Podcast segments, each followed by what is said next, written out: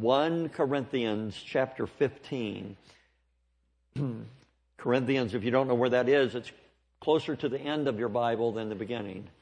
So if you just take your thumb at the end of your Bible and flip real slow, 1 and 2 Corinthians are there. Um, 1 Corinthians chapter 15.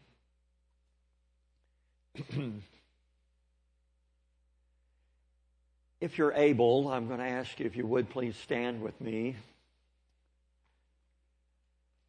The Bible does not require us to stand for reading Scripture, but it's a reminder that I get to give you and me that we are giving reverence this morning. We're giving honor to the eternal, infallible, inerrant, it's the perfect, preserved Word of the living God, is why I ask us to stand to give reverence to this book. 1 Corinthians chapter 15 and verse number 1. Moreover, brethren, I declare unto you the gospel.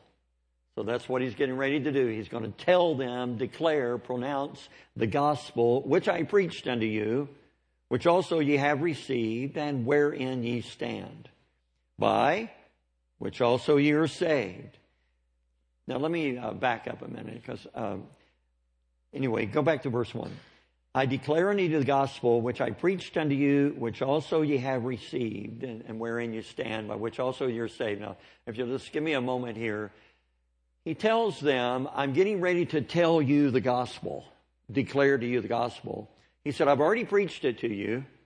And then he said this, you have already received it. So that's where you're standing. That's your security. That's where you're standing. And he said, by which you're saved.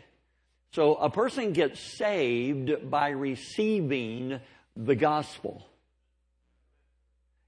If you can receive the gospel, it would be obvious, if you can receive the gospel, it would be obvious that you also can reject the gospel. He said, I'm getting ready to tell you the gospel. I've already preached it to you. In fact, you've already received it. In fact, that's how you got saved. But I still want to tell you the gospel. Okay, let's keep going. Verse 2. But which also you are saved if you keep in memory what I preached unto you, unless you believed in vain.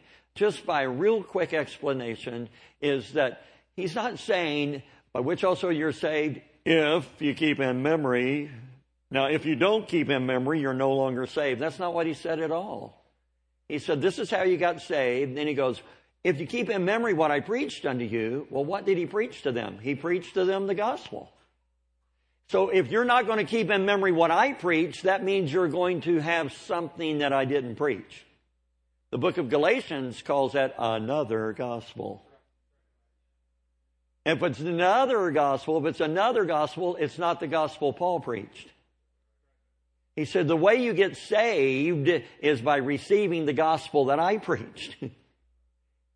If you're believing some other gospel, uh, it's counterfeit. It won't do you any good. And that's not how you get saved. You believed in vain if you're accepting some other gospel. And there's a whole lot of that around. Okay? Anyway, verse number three. For I delivered unto you, first of all, that which I also received. So I'm preaching the gospel to you. I delivered it to you. I'd already received it, and now he's getting ready to tell them what the gospel is. Here it is. How that I say the gospel starts with the word Christ in the book of Corinthians when Paul's describing through God's inspiration, here's the gospel. Christ died for our sins according to the scriptures, and that he was buried, that he rose again the third day according to the scriptures. That's the gospel in its entirety. We call it the death, burial, and resurrection. So that's just a few words death, burial, and resurrection. Paul uses 26 words. Christ died for our sins, according to the scriptures, and that he was buried, and that he rose again the third day, according to the scriptures. That's the gospel in its entirety. So this morning, I just want to remind you Christ died for our sins. I'm getting ready to ask you a question. I want you to answer our sins. Are you ready? Why did Christ die? For what? Absolutely. According to the scriptures. And that he was buried, that he rose again the third day, according to the scriptures. Let me pray with you, please. Our great God, I come to you again. I want to say thank you. Thank you for Easter Sunday that's been set aside as a special day to commemorate and remember what you did for us. You died, you were buried, and you rose again. You died for our sins. Thank you, Christ. Thank you for hearts that are here this morning. I pray that our time together would uh, be valuable and that you would speak to our hearts. For those in the room that are not yet born again, they're not yet forgiven of their sin, they've not yet received the gospel. I pray you would touch their heart and bring a re- reality, a realization to them of their need to be forgiven. And then uh, for us that know you, I pray you would speak to us and encourage us. If we need it, admonish us, strengthen us in our relationship with you. And we just really pray that you would get all the glory. So thank you, Christ. Thank you for what you've done already this morning, and thank you for what you're about to do. It's in the mighty and holy name of your only begotten Son, our Savior, Jesus Christ, that we pray. Amen. Amen. You may be seated. want to uh, ask a question, and I want us to entertain this uh, question for a moment. Does Christianity does Christianity have a bottom line? Does Christianity have a bottom line? Or another way, might you could ask the question: Does does Christianity have a foundation that it's built on? Uh, maybe another way you could ask it. Does Christianity have a lynch pen? A linchpin is something, if you remove the linchpin, it all comes tumbling down.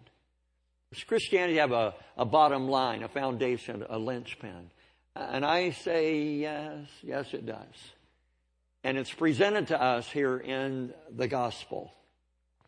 Now we know that the gospel, that's what he says, I declare unto you the gospel. The gospel is good news. Amen? Good news. And uh, Brother uh, Clifford Clark said it like this He said, It's only good news if you hear it in time. Amen. So the gospel is good news. What is the good news? Christ died for what? Absolutely. He paid for our sin. So we don't have to. And He died for our sins according to the Scriptures. It's God's plan all along, all the way back yonder in Genesis 3, it all started.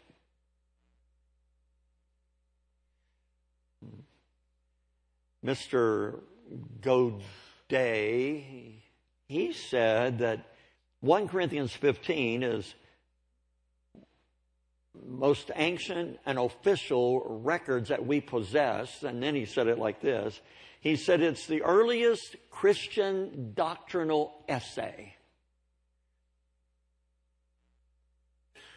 So this morning, what I want to talk to you about is the linchpin, the foundation of Christianity. And I'll say that the bottom line the linchpin is the resurrection of Jesus. Many other people died on a cross, were crucified. Two fellows were crucified the same day the Savior was. But only one of them rose from the dead.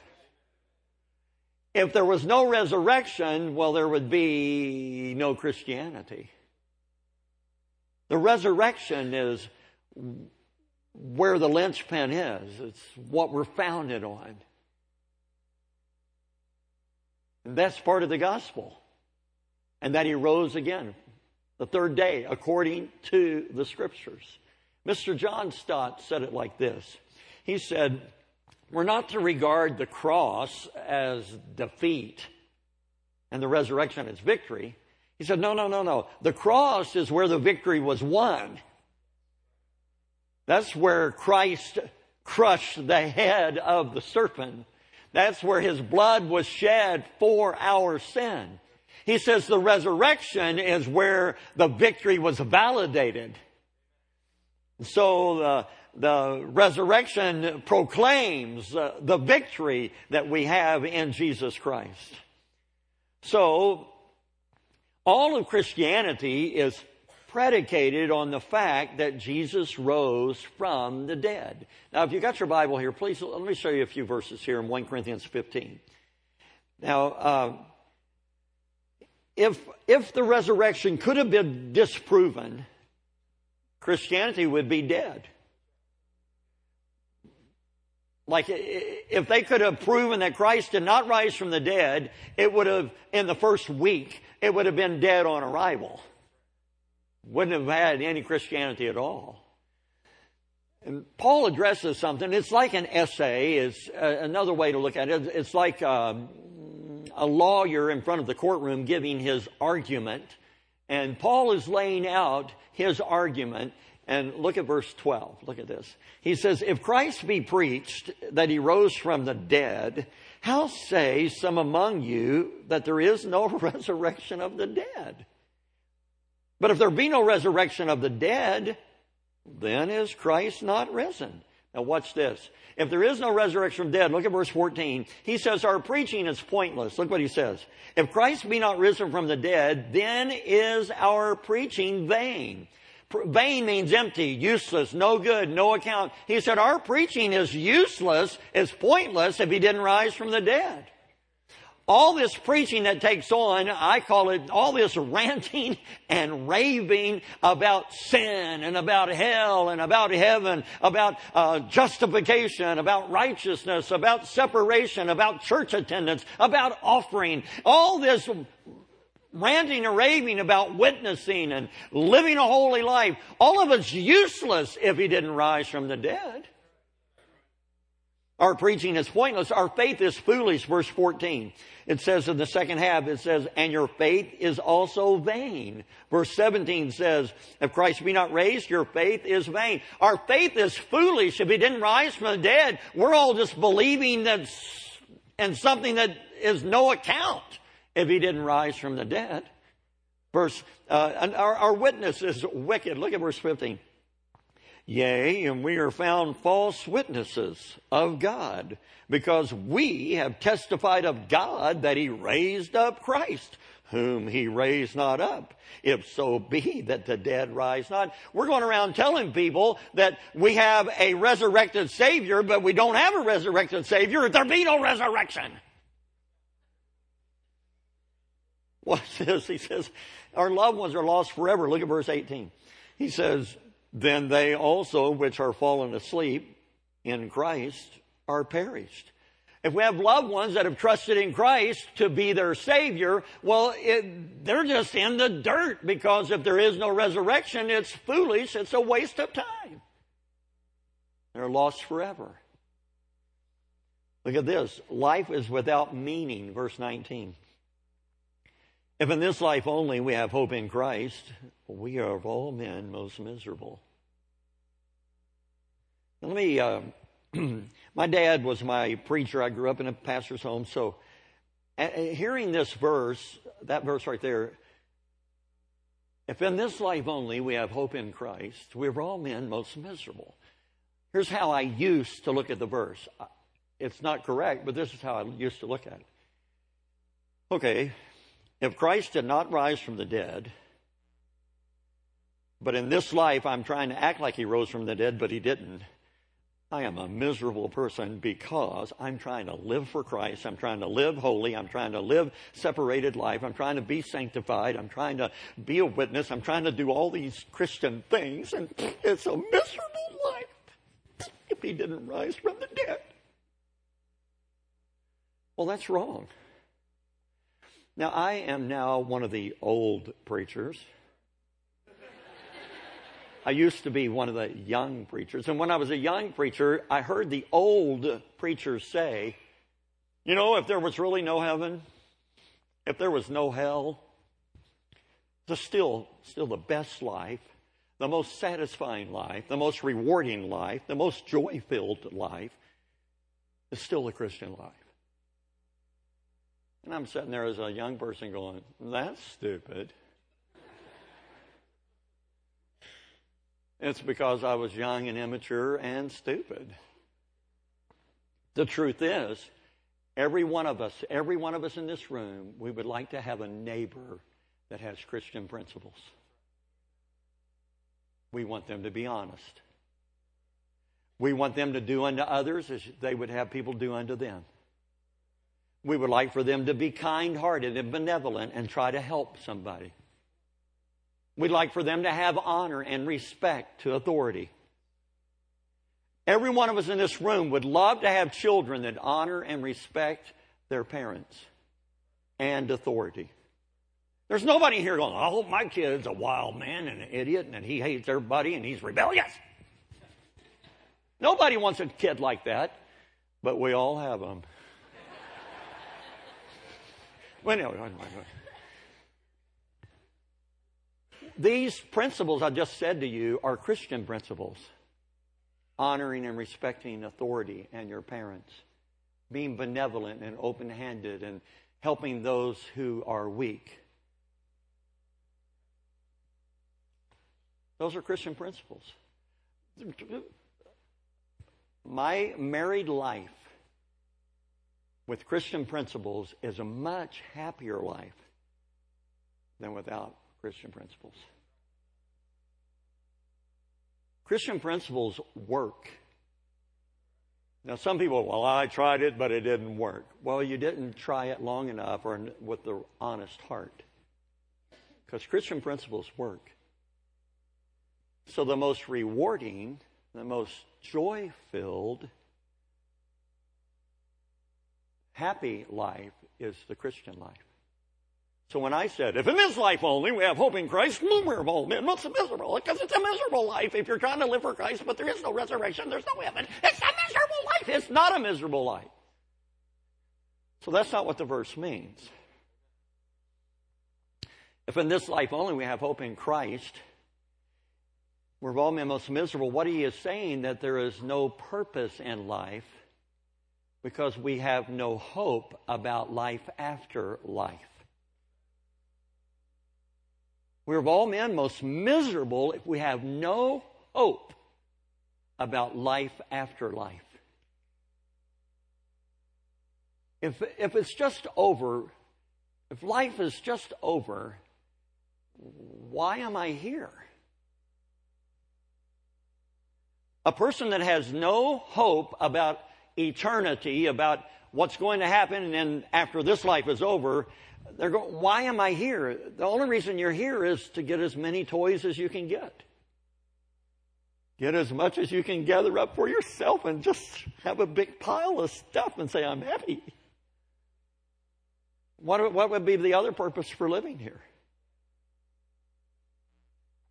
Of all men, most miserable. One of the commentators that was helping me with this passage, he was, he was saying, Paul, eh, you know, they said, eh, eh, How say some among you that there be no resurrection of the dead? Then he goes, Okay, if Christ be not risen, and then he goes through the litany of different things. He said that our, that our preaching is pointless, our faith is foolish, our witness is wicked. And he said our loved ones are lost forever. We're miserable people. We have no purpose to be here. One of the commentators said, It's as if the apostle tired that he was just worn out by going through the list. And it was like he can't take it anymore. And so in verse 20, he says these words, But now is Christ risen from the dead. He just can't take it anymore. And I love it. I, that commentator got my attention there because that's how I feel about it. I'm going through the list saying, if he didn't rise from the dead, well, listen to this. Your faith is foolish. You have no hope of eternity. You have, and, and, the, but wait a minute. He is alive. Somebody say amen. I love it. He's alive. Paul couldn't take it anymore. I love how that fellow pointed that out. So on. But you know, there are those, I call them skeptics or deniers or God haters, that when they talk about the resurrection of Jesus, they want to spiritualize the resurrection. Here's what they say He didn't physically rise from the dead. Nobody can do that. So it doesn't mean that. So, what it is, evidently, he's spiritualizing it. He rose spiritually.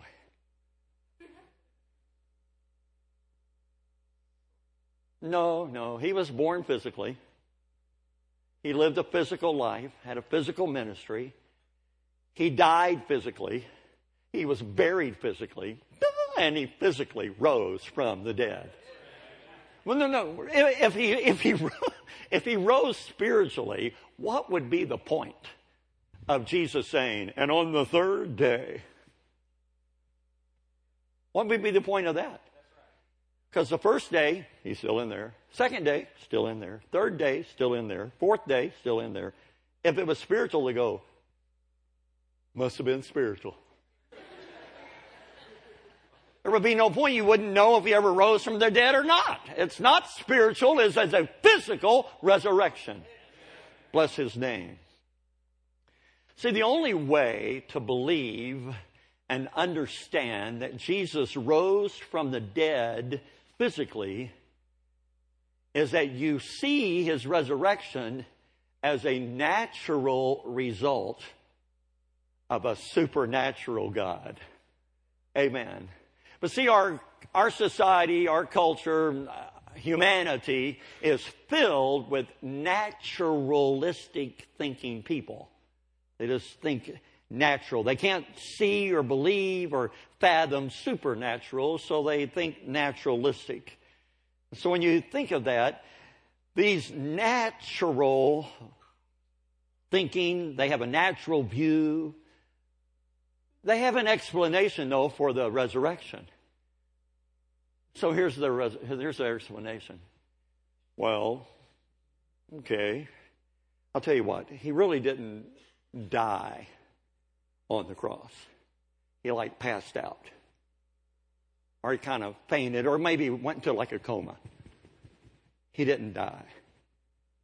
And then when they put him in that sepulcher thing, it was kind of cool and damp.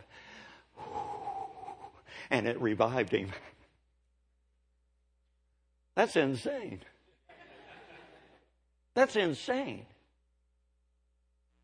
That means that he shook off the effects of not sleeping for over 24 hours, shook off the effects of three kangaroo courts, shook off the effects of a crown of thorns being jammed in his head, shook off the effects of being beat about the head and shoulders with a, re, with a rod, shook off the effects of the cat of nine tails, shook off the effects of hanging on a cross, being nailed there and hanging there for six hours, shook off the effects of someone jamming a spear in his side, shook off the effects of having his body prepared for burial, and they put over a hundred pounds, a hundred pounds of oil and myrrh on his body and wrapped him like a mummy, and they put him in the tomb. And then he shook off the effects of all that and he unwrapped himself of a hundred pounds of myrrh and aloe. And he moved a 4,000 pound rock and snuck out naked, and nobody saw him. That's insane! That's a bigger miracle than rising from the dead. And yet, the naturalistic view thinking people, that would be their explanation. Here's another explanation they give. Well, I'll tell you what must have happened. Those disciples stole the body, they stole it. Well, if they would read history, they would find out the disciples didn't even believe he rose from the dead. The women went there early in the morning, and the angel said, Why seek ye the living among the dead? Don't you remember? He said he would rise again. And the ladies go, ah, That's right, that's right. And they took off running and they found the disciples and they found them in the upper room and they say, Hey, hey, hey, we saw an angel. An angel said, He's alive, he's alive. Don't you remember what he said? And the disciples said, Now, why are you girls in here telling us these false tales? Why would you do that? They didn't believe the girls. The girls said, Don't you remember what he said? The angel reminded us. And the guys are going, Why are you doing? Well, two of the guys couldn't take it. One was old, one was young. They left and they ran down to the tomb to see what happened. The young one got there first. He stuck his head in and he's going like this. He was John. Peter, the old one, got there second. He bumps John out of the way and he just goes in there. Now, I preached an entire sermon that's 45 to 55 minutes long, an entire sermon about Adon and Oidon that they saw. One means you saw like you saw the truck go by, a red one. But the other one saw is that you saw and you understand. It's not just a red truck. This is a Chevy, and this has this big engine in it, and you know all about it. And you go, whoa. I just see a red truck or a red car. But some people understand all about it. You know what I'm talking about? I preached a whole sermon but they, they believed and they understood. Well, if Saul, if Paul and, I mean, I'm sorry, if John and Peter did believe that he really rose from the dead, if they did, they didn't believe it good enough to convince the other disciples. Because as you read Luke 24, you find out that these two disciples were walking on the road to Emmaus and they're going, well, they're talking to Jesus.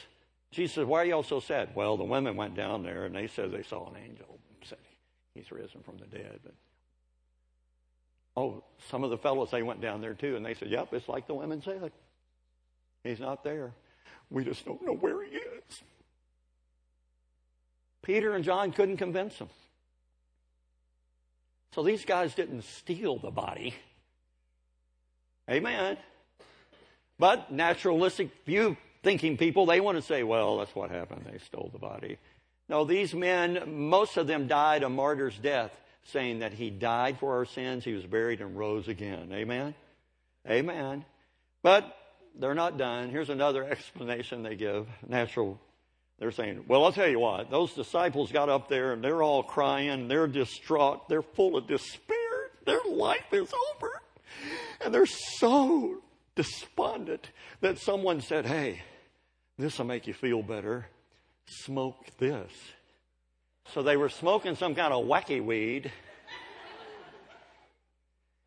And all of them had the same hallucination. Jesus came in a room. He's alive. How goobery is that? That's total goober.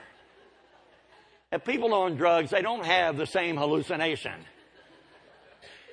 But naturalistic view of people, I'm telling you, people that are anti-God, they will come up with any excuse they can come up with. Let me give you one more. it's a horrible mistake. Those women and them their disciples, they went to the wrong tomb.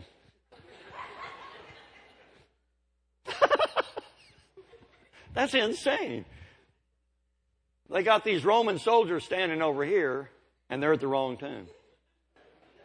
The soldiers are going, hey, hey, Bubba, this is the one you're looking for. That's insane. But see, those that are naturalistic in their thinking cannot comprehend what a supernatural God can do. I say, you that are naturalistic in your thinking, you need to put aside your natural view of God and realize that when a supernatural God comes into view, things like creation can happen. Things like a worldwide flood can happen. Things like three Hebrew boys in a burning furnace can be in there and not die. Things like Jonah swallowing the whale. Whoa.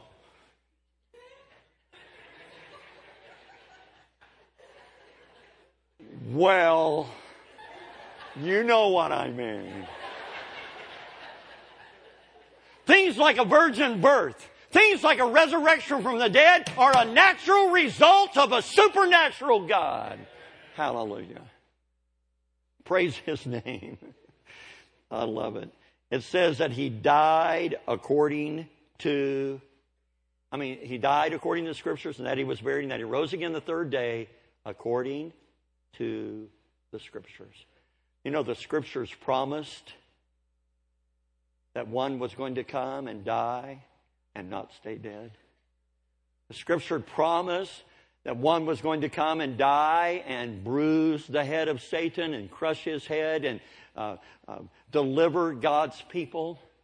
The scripture promised that in Genesis 3 and Psalm 22, Isaiah 53, Daniel chapter 9 says, He's going to come back to life. Praise His name. Here in our very scripture that we're in, Jesus, in, in, in 1 Corinthians 15, there are six instances that He's going to rise from the dead. It says, uh, uh, I'm sorry, that's, um, I'm on the wrong page. Not my first time to make a boo boo. In the, in the New Testament, Jesus said several times that he's going to rise from the dead. Okay, I want to just read them to you real quick. There's just a few.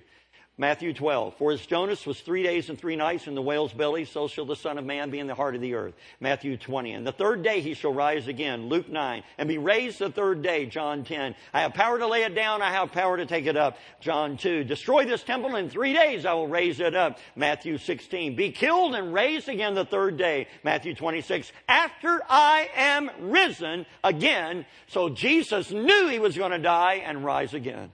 Praise his name. one of the, uh, perhaps, at least one of the most able defenders of the faith. He's excellent in his defense of the faith. His name is Josh McDowell.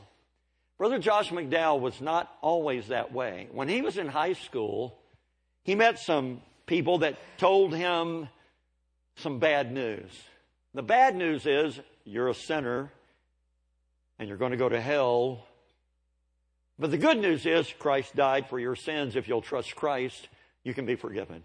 That made Josh McDowell angry. It infuriated him, and it became his, his, his testimony. He became his life's goal. He was going to go to college, and during these college years, he's going to prove Christianity is a farce, that it's a lie.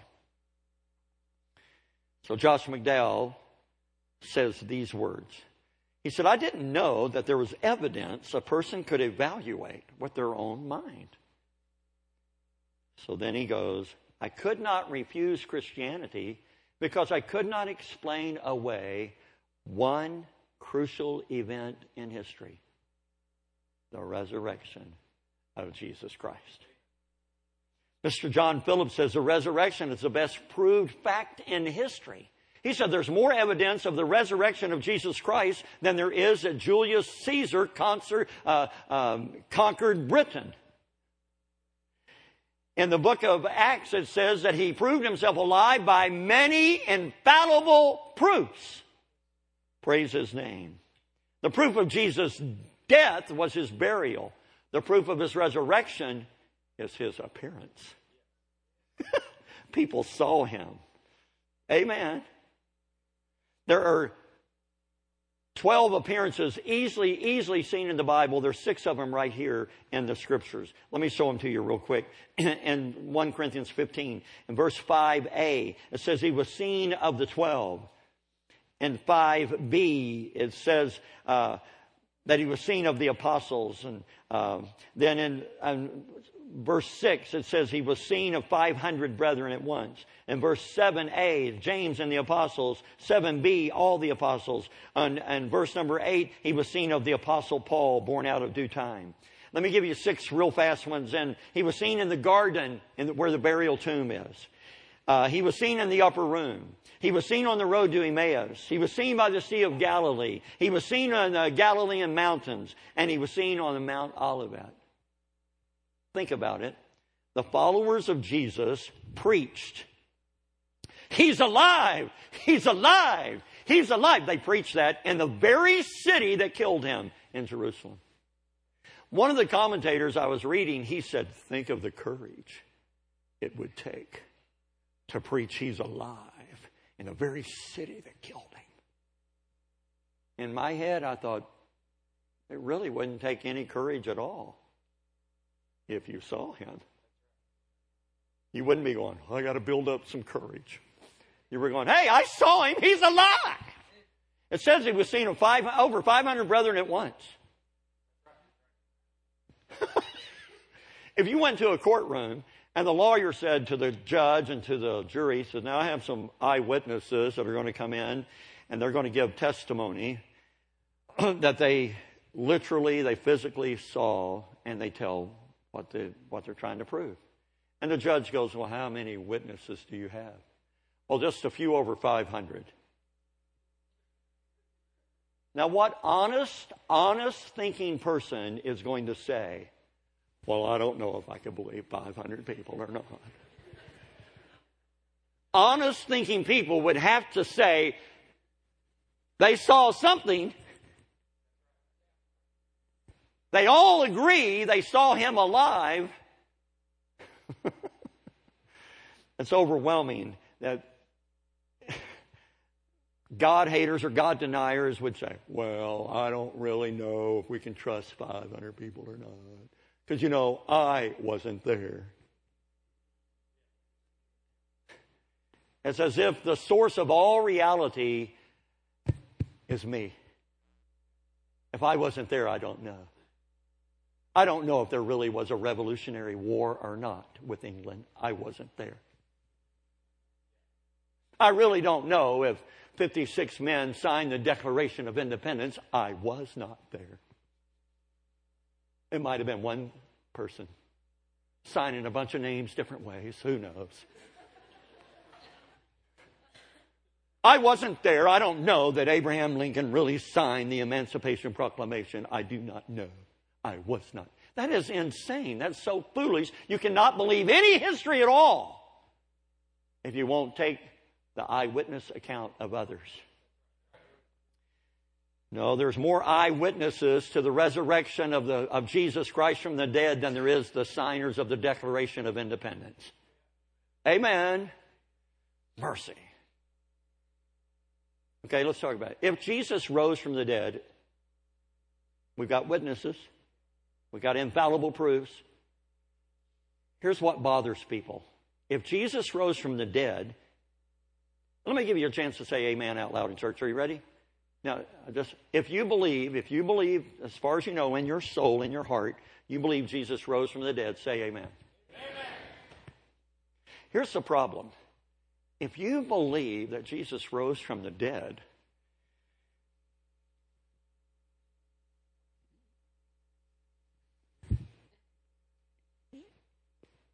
you're going to have to believe what he said.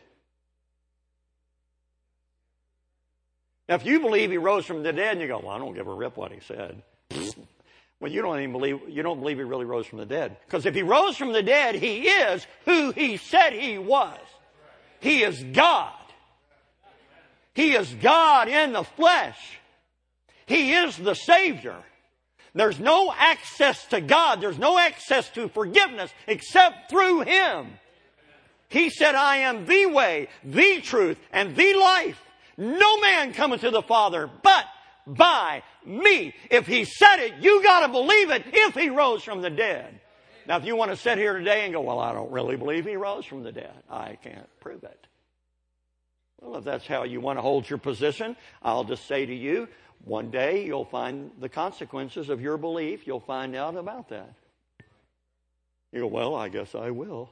But us that know that he rose from the dead, we also believe this. We need to believe what he said. We need to believe and practice what he said. Someone that says he rose from the dead and they ignore all of this, I don't really believe they believe he rose from the that he is who he said he was. Because if he's God, we better pay attention to what he has to say. Somebody ought to say amen. Amen. so it's really, you know, I know what period of time we live in. Here's what people go, well, I just don't know if I believe everything that this thing is this, because there's a lot of stuff out there that, you know, what if, what if evolution is true? What, what, what if people are born and then they they they were they just don't know what gender they are. I can't believe that the, I just don't agree with everything the Bible says about, or like a real hell that's eternal fire. Is everybody hearing me? And so when you begin to argue with this book, you're arguing with someone who raised from the dead.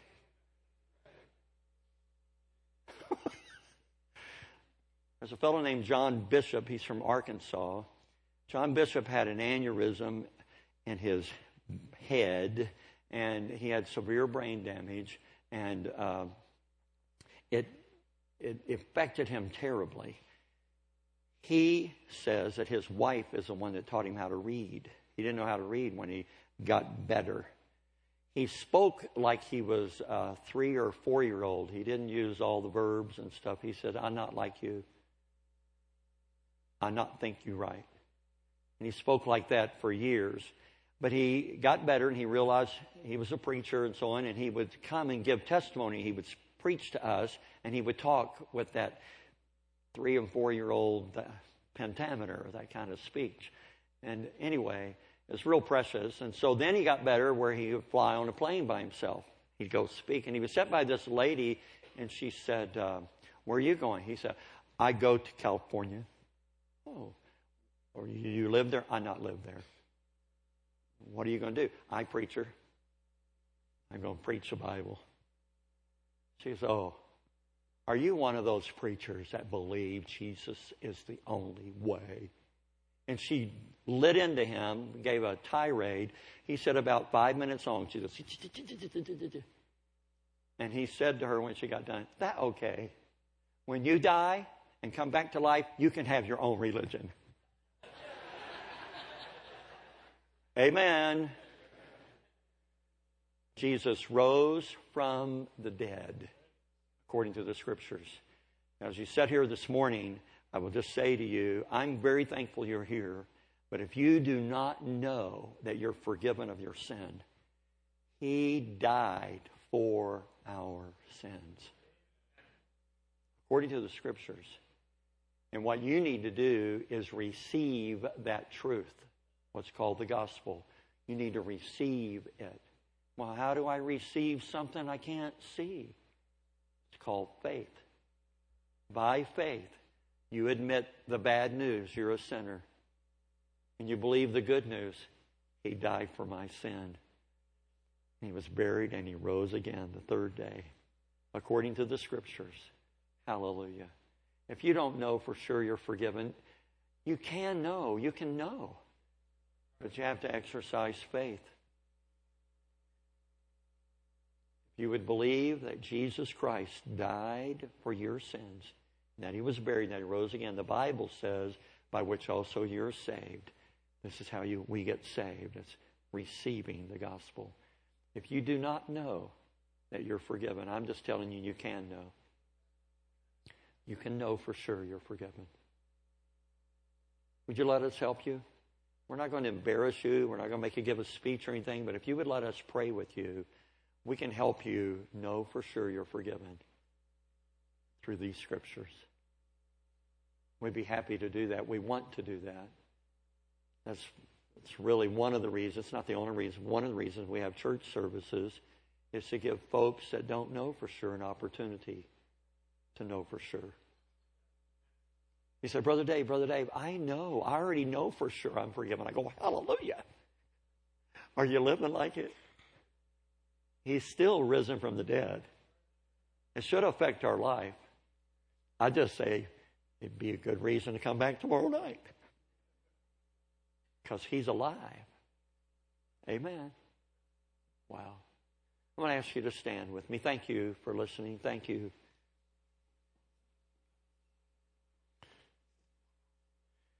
Could I ask you to bow your head with me? I'd like to pray with you, please. Dear God in heaven, I come to you again. I just want to say, first of all, thank you. Thank you for the Bible, that we know truth because of the Bible.